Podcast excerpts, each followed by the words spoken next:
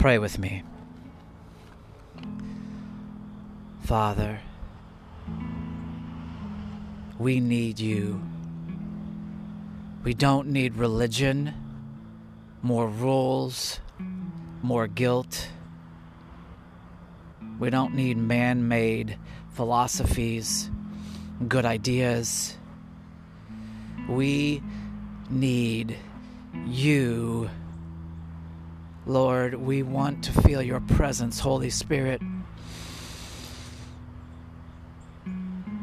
It's easy to feel alone, to feel hopeless, to feel despair, anger. You are the spirit of goodness and life and joy.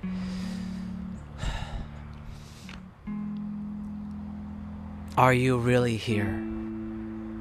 Show us today. Give us your presence. Teach us to be present to your presence. We want to feel and know and hear your voice today in a real way.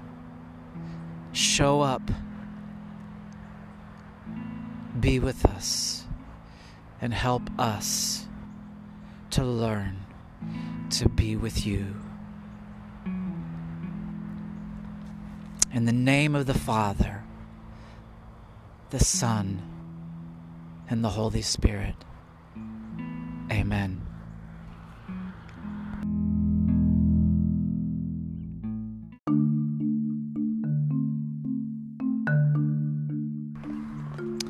Hey guys, the construction monk here. We are in the middle of a long term series calling all mystics notes from the road, and we're in a section entitled Communion. Well, we're talking about what it looks like to be in community with people who are seeking and reaching towards communion with God. And that's the point. Our focus, individually, corporately, is Godward, right? But we're seeking towards God together. okay? We're we're seeking communion with God and communion with God's creation and communion with each other. This is the goal communion. I think this is the central grounding hinge pin of life and the purpose for which God created us communion. What does it mean to not only believe that we can have communion with God, but to believe that we are communing with God in every moment, in every interaction, in every circumstance? I think that's actually a really radical belief. And I think it's even more radical to live it out. That's what we're talking about today. This is note 35. Note 35 of the podcast series section Communion is presence.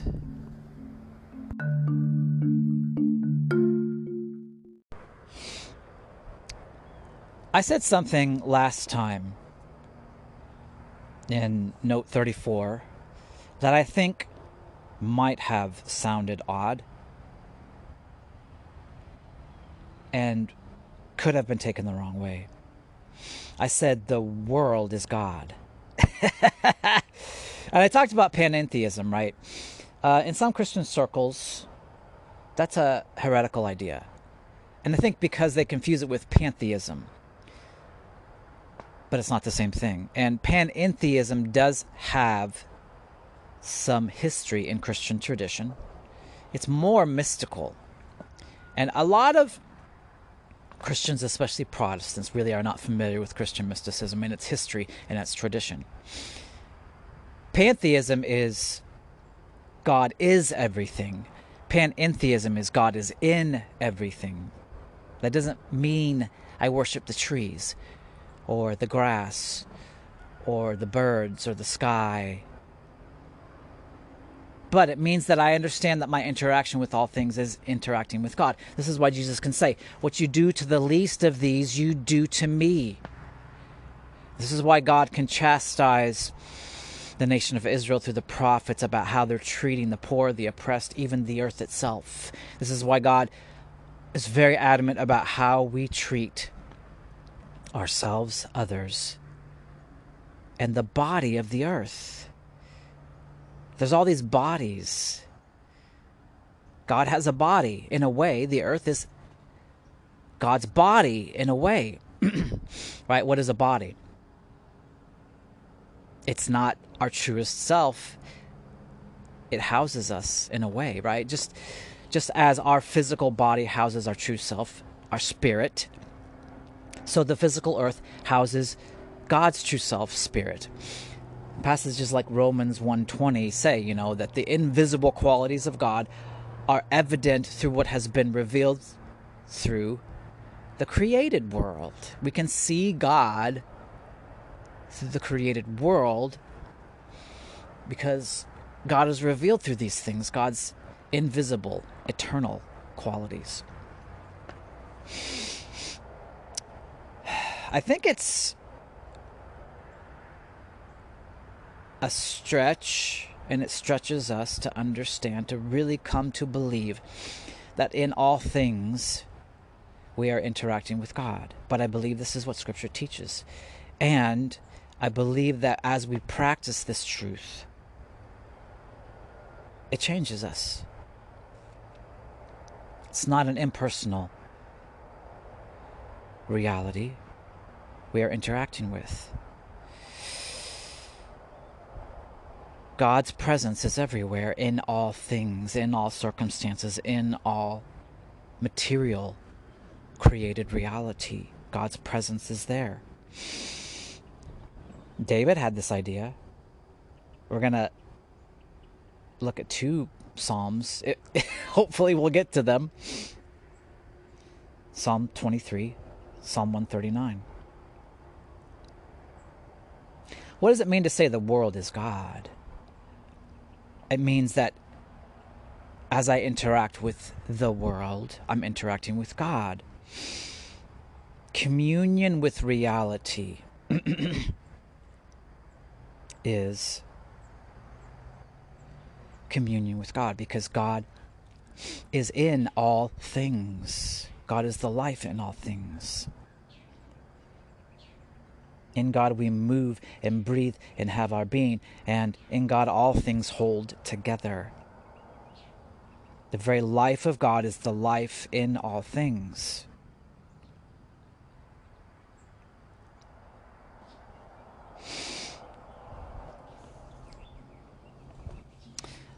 In another way, this is a this is just another way to think about it. Everything I believe is not God, I must be my own God over. That's interesting. In other words, if I don't believe God is present in a situation, circumstance, or God is present in a physical created aspect of reality, then I can do what I want to that. It doesn't matter. Or then I'm the God here in this circumstance, in this situation, over this thing or this person. You know, it it's it can be very practical as much as we make it, right? When I catch spiders in my house or a wasp or a fly, I can't just do whatever I want to those things. The life of God is in those things, and God created those things. And so, how I interact even with insects reflects my relationship with God. And so, if I have to kill them, okay.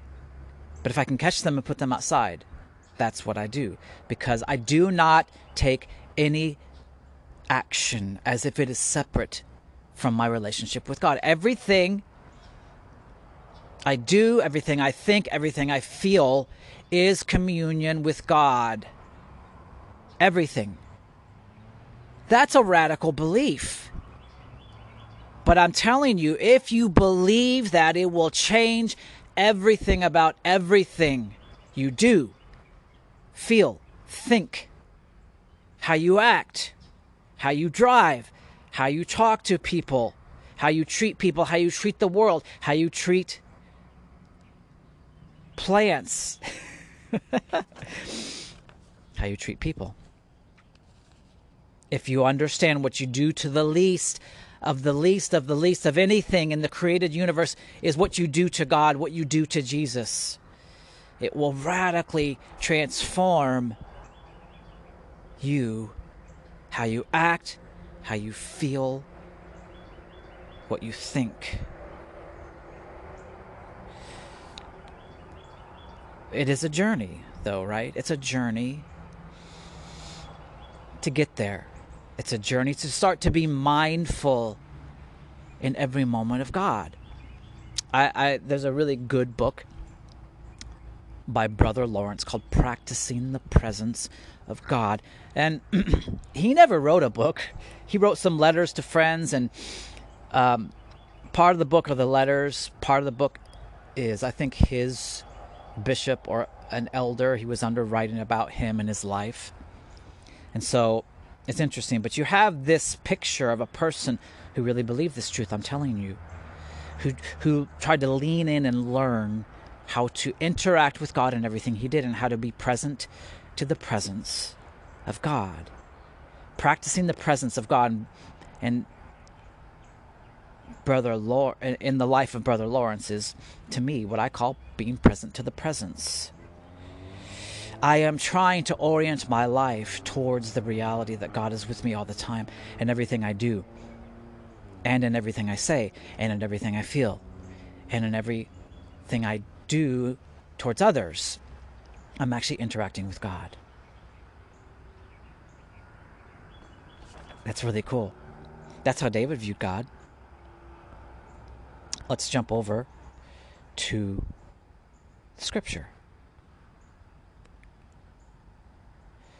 I want to start with Micah chapter 6.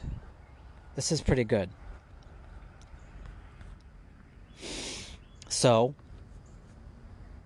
the question is do you really believe that? Or is that what you're reaching towards? In all our religiosity, in our theology, in our liturgy, in all our Christian community, is our focus towards God? or is our focus or is our focus towards a religion and rules and ideas and a group of people? Sometimes our relationship is more focused on christians than christ. We're doing all these christian things and we're doing all these christian activities and we go to the christian place and we hang out with the christian people but what do we know of christ himself are we really following christ or are we following other christians and Christian ideas and good ideals? Is this just a philosophy? Or is there an actual ability we have to really encounter the presence of God? And how do we do that? What is that like? These are the questions. Micah chapter 6.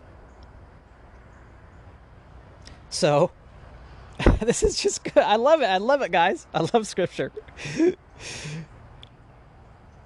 what does God want? There's another way to put all of this. There's a good question. What does God want? What does God want from you? What does God want you to do?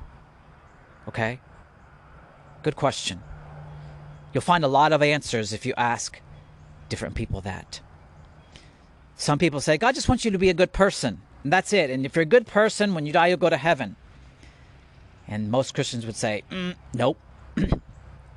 There's been a big push for some reason lately in Christian communities and circles to say, what's the Ten Commandments? The ten, this is what God has said. Ten Commandments, you know, love the Lord your God with all your heart. Uh, that's not the Ten Commandments, but that's a commandment too. Um, you know, you shall have no other gods before you, no other idols love, you know, anyway. Ten Commandments, is that it? There's a set of rules. This is what God says through Micah. Micah chapter 6, verse 8. He has shown you, O mortal, what is good. and what does the Lord require of you? Are you listening? Here it is. Micah spells that out clearly. What does the Lord require of you? To act justly, to love mercy, and to walk humbly with your God. To act justly, to love mercy, to walk humbly with your God. Hmm. To act justly. Just, justice, righteousness, rightness. To do what is right and good in all things and all t- at all times and every moment. To treat people right. That's good. okay? To love mercy. To be in love with mercy. What is mercy? Another good word is grace. Mercy and grace are things you don't deserve. It is unearned, unmerited grace, right? It is, well, I'm not always doing what I should do. I'm not always the kind of person I should be. I'm not always acting justly. But you should still treat me with love and kindness and goodness and grace, right? It is the opposite of reciprocity and tit for tat and doing something in kind, which is not always kind. It is, I'm going to love you and treat you by the standard of goodness no matter what you do. That's to love mercy, as I really love it when people treat me good, even when I screw up and I don't deserve it. And what's the last thing? To walk humbly with your God. Walk. A way of life, a path. There is a life you are living, and you need to live that life in humility with God.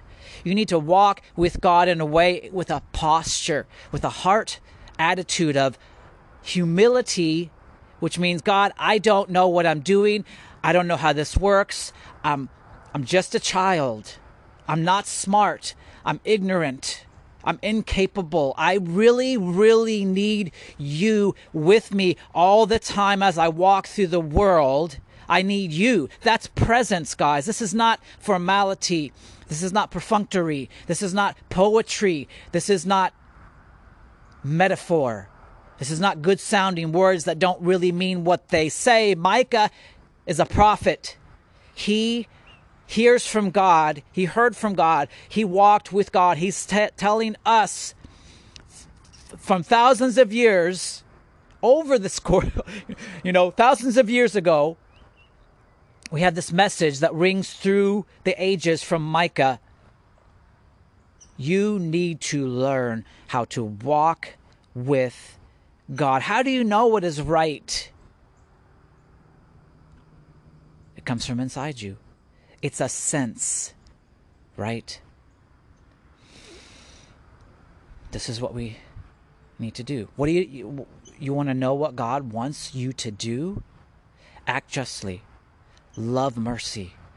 Walk humbly with your God. It doesn't mean you need to learn all the rules and try to work really hard to be a good person. That's not the same thing. That's not bad.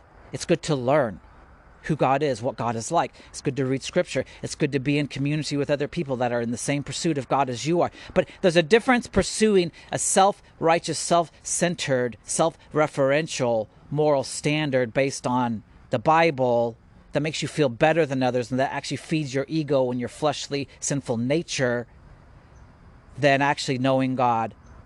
It's very, the guys, it's really humbling to seek God, to try to know God, to try to walk with God in every moment. It's humbling. It's humble to go, I don't know how to do this. Like, I know how to learn a bunch of good rules and I know how to try to follow them and I know how to make myself feel superior because I have better rules than you and I have better morals than you and I know more than you and I've studied harder than you because I have in some ways. I have my master's degree. I've really worked hard to know a lot of things, but that doesn't matter at all because a simple, humble heart towards God can get you so much further than all the knowledge in all the world, even good God knowledge. A humble heart who really seeks to know God will get you so much further than anything else you could ever do in your life. That's why it says, Blessed are the poor in spirit, for they shall see God a humble heart who that really seeks to know God. That's the core. Because everything comes from inside because you're a spirit and a soul and a body. You can know God. It's an internal reality though. Right?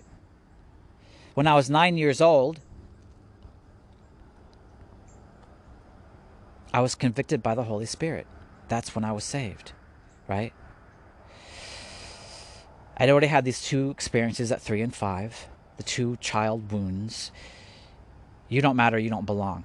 At nine, I felt the Spirit convict me of my need for something more than myself. After that, I was baptized, you know. We, I did the stuff, I did the rituals. That was good. My dad baptized me. My dad sat me down first and talked to me. Do I really know what this is? Do I really know what this means? I told him the story, how Spirit convicted me how I saw the two boys fighting, and, and I felt the Spirit just convict me that that wasn't right and that I wasn't right and the world wasn't right. Got baptized. I felt the Holy Spirit for two weeks after that. There, it was an ebb and flow, but I felt the Spirit of God and it felt good. Then, when I was 11 years old, I remember sitting in a church, and I, just I have this vision again from the Spirit, and this is my journey that that that that God's taken me on the last eight years to reveal all these things. Right, these things like these memories have come back. I just had this vision of me sitting in church, feeling antsy, anxious, and my legs.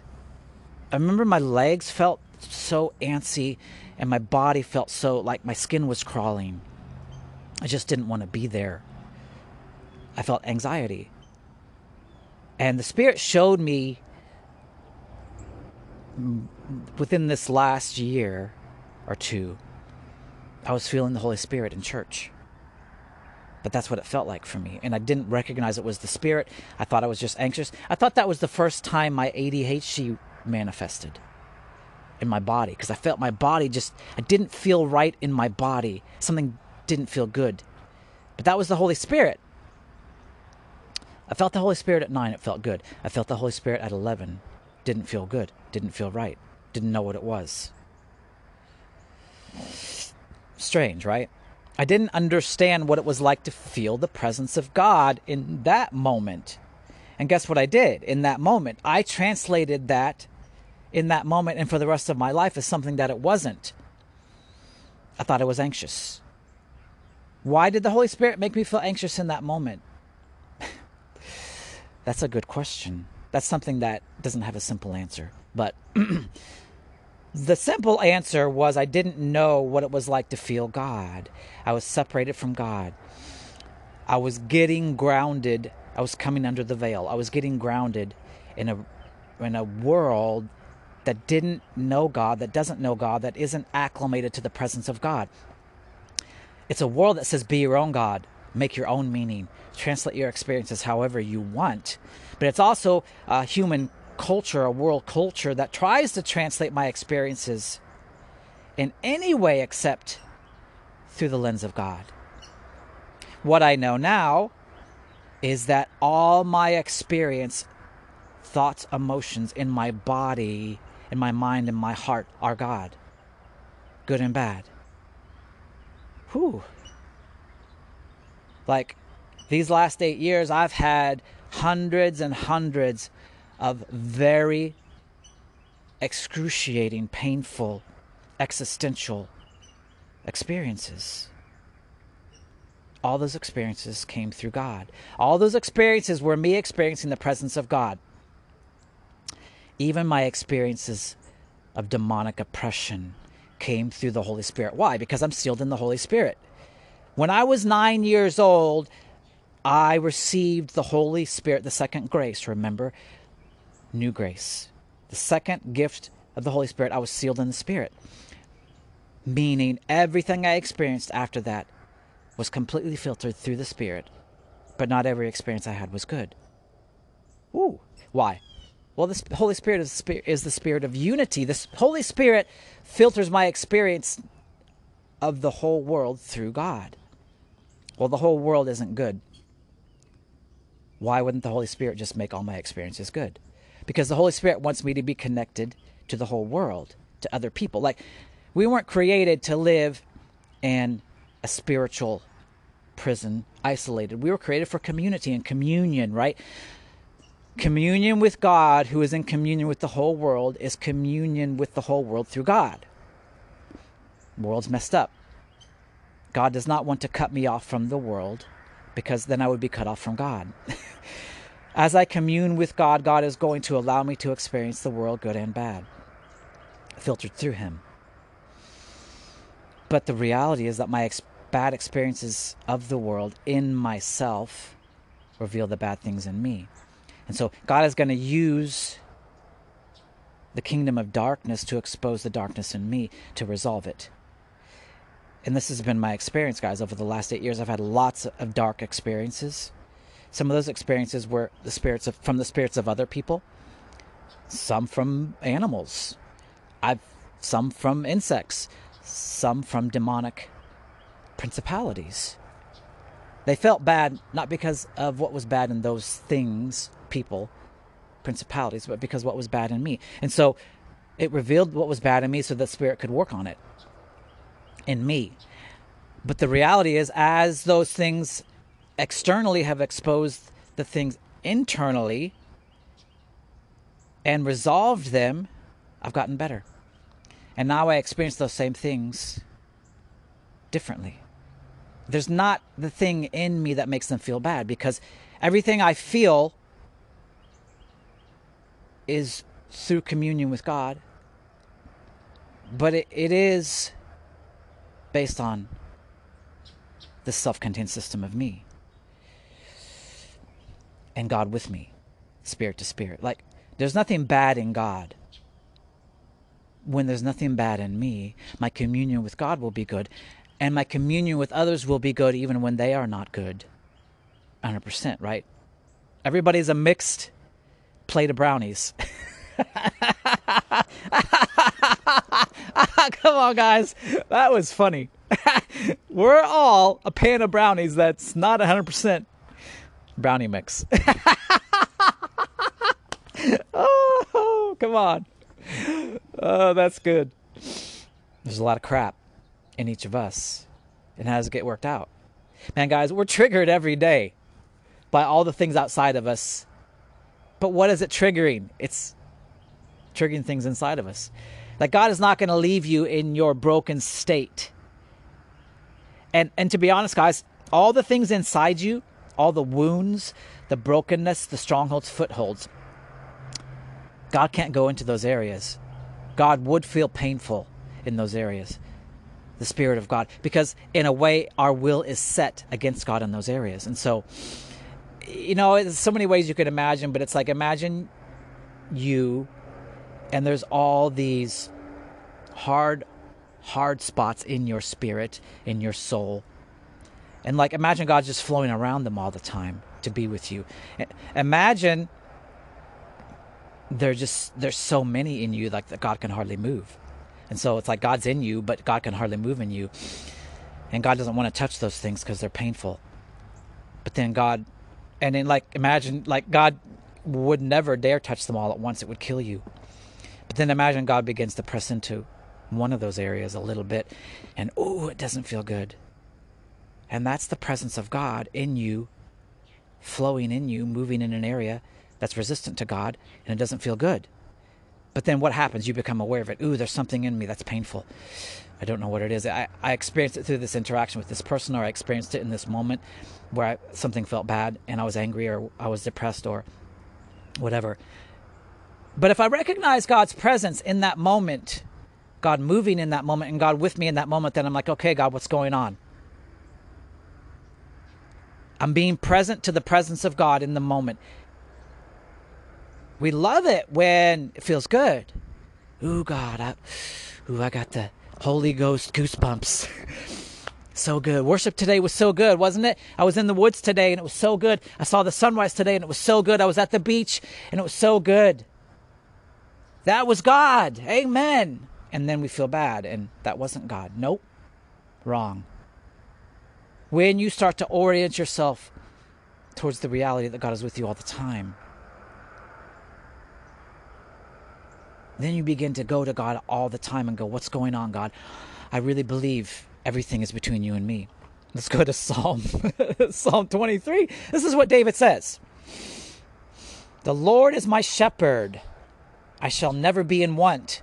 He makes me to lie down in green pastures. He leads me beside still waters. He restores my soul. He leads me in paths of righteousness. Even though I walk through the valley of the shadow of death, I won't be afraid because you're with me. Your rod and your staff comfort me. What? Your rod, the rod is a tool of discipline and the staff is a tool of guidance. David's saying, even when you're disciplining me, that's you. Even when I feel painful, even when things hurt. And he says, You prepare a table for me in the presence of my enemies, not in the absence of my enemies. You anoint my head with oil. That means that's the Holy Spirit. My cup runs over. Surely goodness and mercy will follow me all the days of my life, and I will dwell in the house of the Lord forever. David understood the paradigm. What's the true temple? I will dwell in the house of the Lord forever, even when I die, even when I'm elsewhere. He does not talking about being in the temple of God all the time. The house of God, the temple of God is us, right? And let's run over real quick to Psalm 139, because David says the same kind of thing. He says, Oh Lord, you search me and know me. You know when I sit down, you know when I rise up. You understand my thoughts from afar. You comprehend my path. There is not a word on my tongue, but behold, O Lord, you know it altogether. You have hedged me behind and before. You laid your hand upon me. Such knowledge is too wonderful for me. It's too high. I can't reach it. He's like, it's so, I, I can't even imagine how much you are with me. Where can I go from your spirit? Ooh, he said spirit mm, eh, translate or insert the word presence.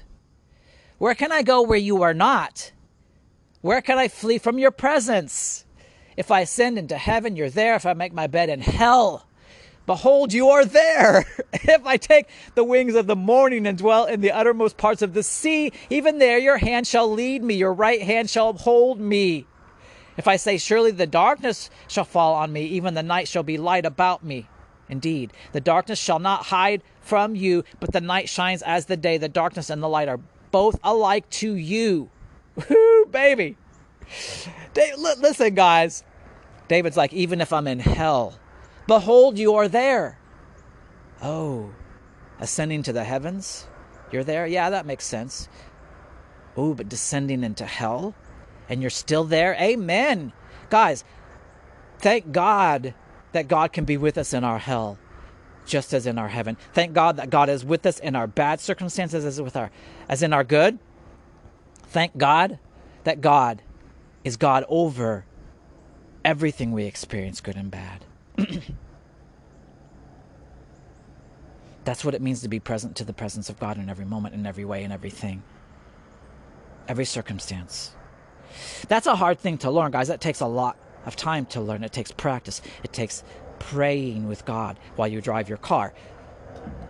And it's not, it's a prayer of the heart. I talked about this trying to, I asked the brother Garlic, and I didn't like his answer. didn't make sense, didn't fit.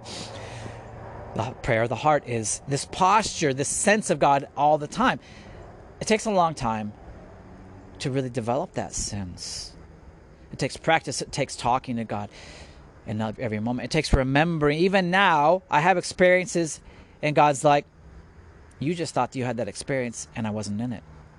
You, in the practical posture of your heart and mind, you just went, "What was going on? Uh, that scared me, and I didn't like that, and I felt I felt out of control. It felt oppressive, and I felt like God wasn't in that. That's what I'm really saying. When I experience things and I I doubt and I wrestle and I struggle and I'm struggling in that moment alone. What I'm really really also saying is somehow something happened to me and God wasn't there. Somehow God turned and was distracted and was focused on something else and then this bad thing happened and God wasn't aware and God let something bad happen to me because somehow God, for a moment, lost his focus and wasn't looking at me, and something bad came along, and a bad season came along, and where is God? God must not be in this. God could not be in this. God must have dropped the ball for a moment because this thing I'm in isn't good, and God is only good. And how could God let this happen? God must not truly be sovereign. God truly must not be present in every moment and every circumstance because when bad things happen, can't be God. Or when bad things happen, what if it was God? Ooh, that's a radical belief. And then how can God work this for my good? God, this isn't good. God, I don't like this. God, I don't think this should have happened. Then I'm in contention with God, and then I'm wrestling, and then I'm separated from God in a way, and I'm stepping apart from God, going, maybe I should try to make this happen. Maybe I should take control in this moment. Maybe I should be my own God now.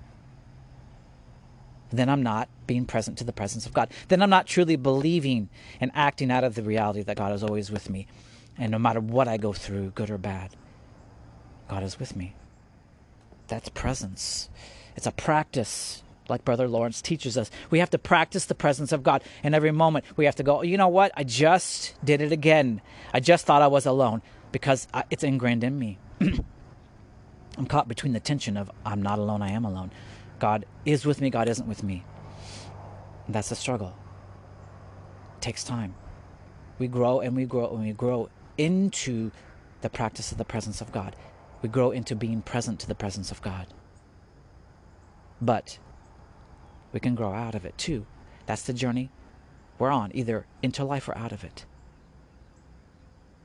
Amen.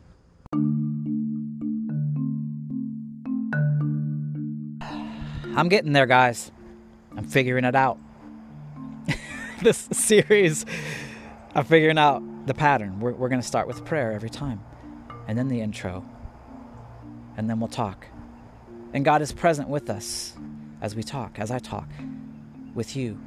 I go back and listen to this, guys, and God speaks to me because God's giving me things in the moment and I'm this is communion. I am talking to you in communion with God. I've learned and I'm learning to be more present to God in everything I do and everything I say. And so I go back and listen and God speaks to me because there's a communion going on. And I get things out of these podcasts because I hear God speak to me even after the fact because God was speaking through me in the moment.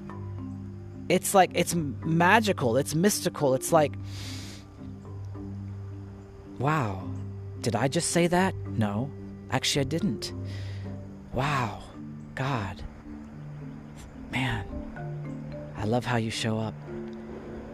Even when I'm talking, words coming out of my mouth. I'm reading scripture and I see it for the first time in a new way. And I hear it for the first time in a new way, even through my own mouth, because it's not me. And it's not you. And it's not an impersonal universe. God is so full in all things. There's a fullness, but you won't experience it right away. It's something you grow into. Amen. This has been a Construction Monk podcast. I'm your host, J. Randall Stewart. We are living, breathing in the presence of God all the time. I pray that reality of communion becomes a reality of communion for you. Amen.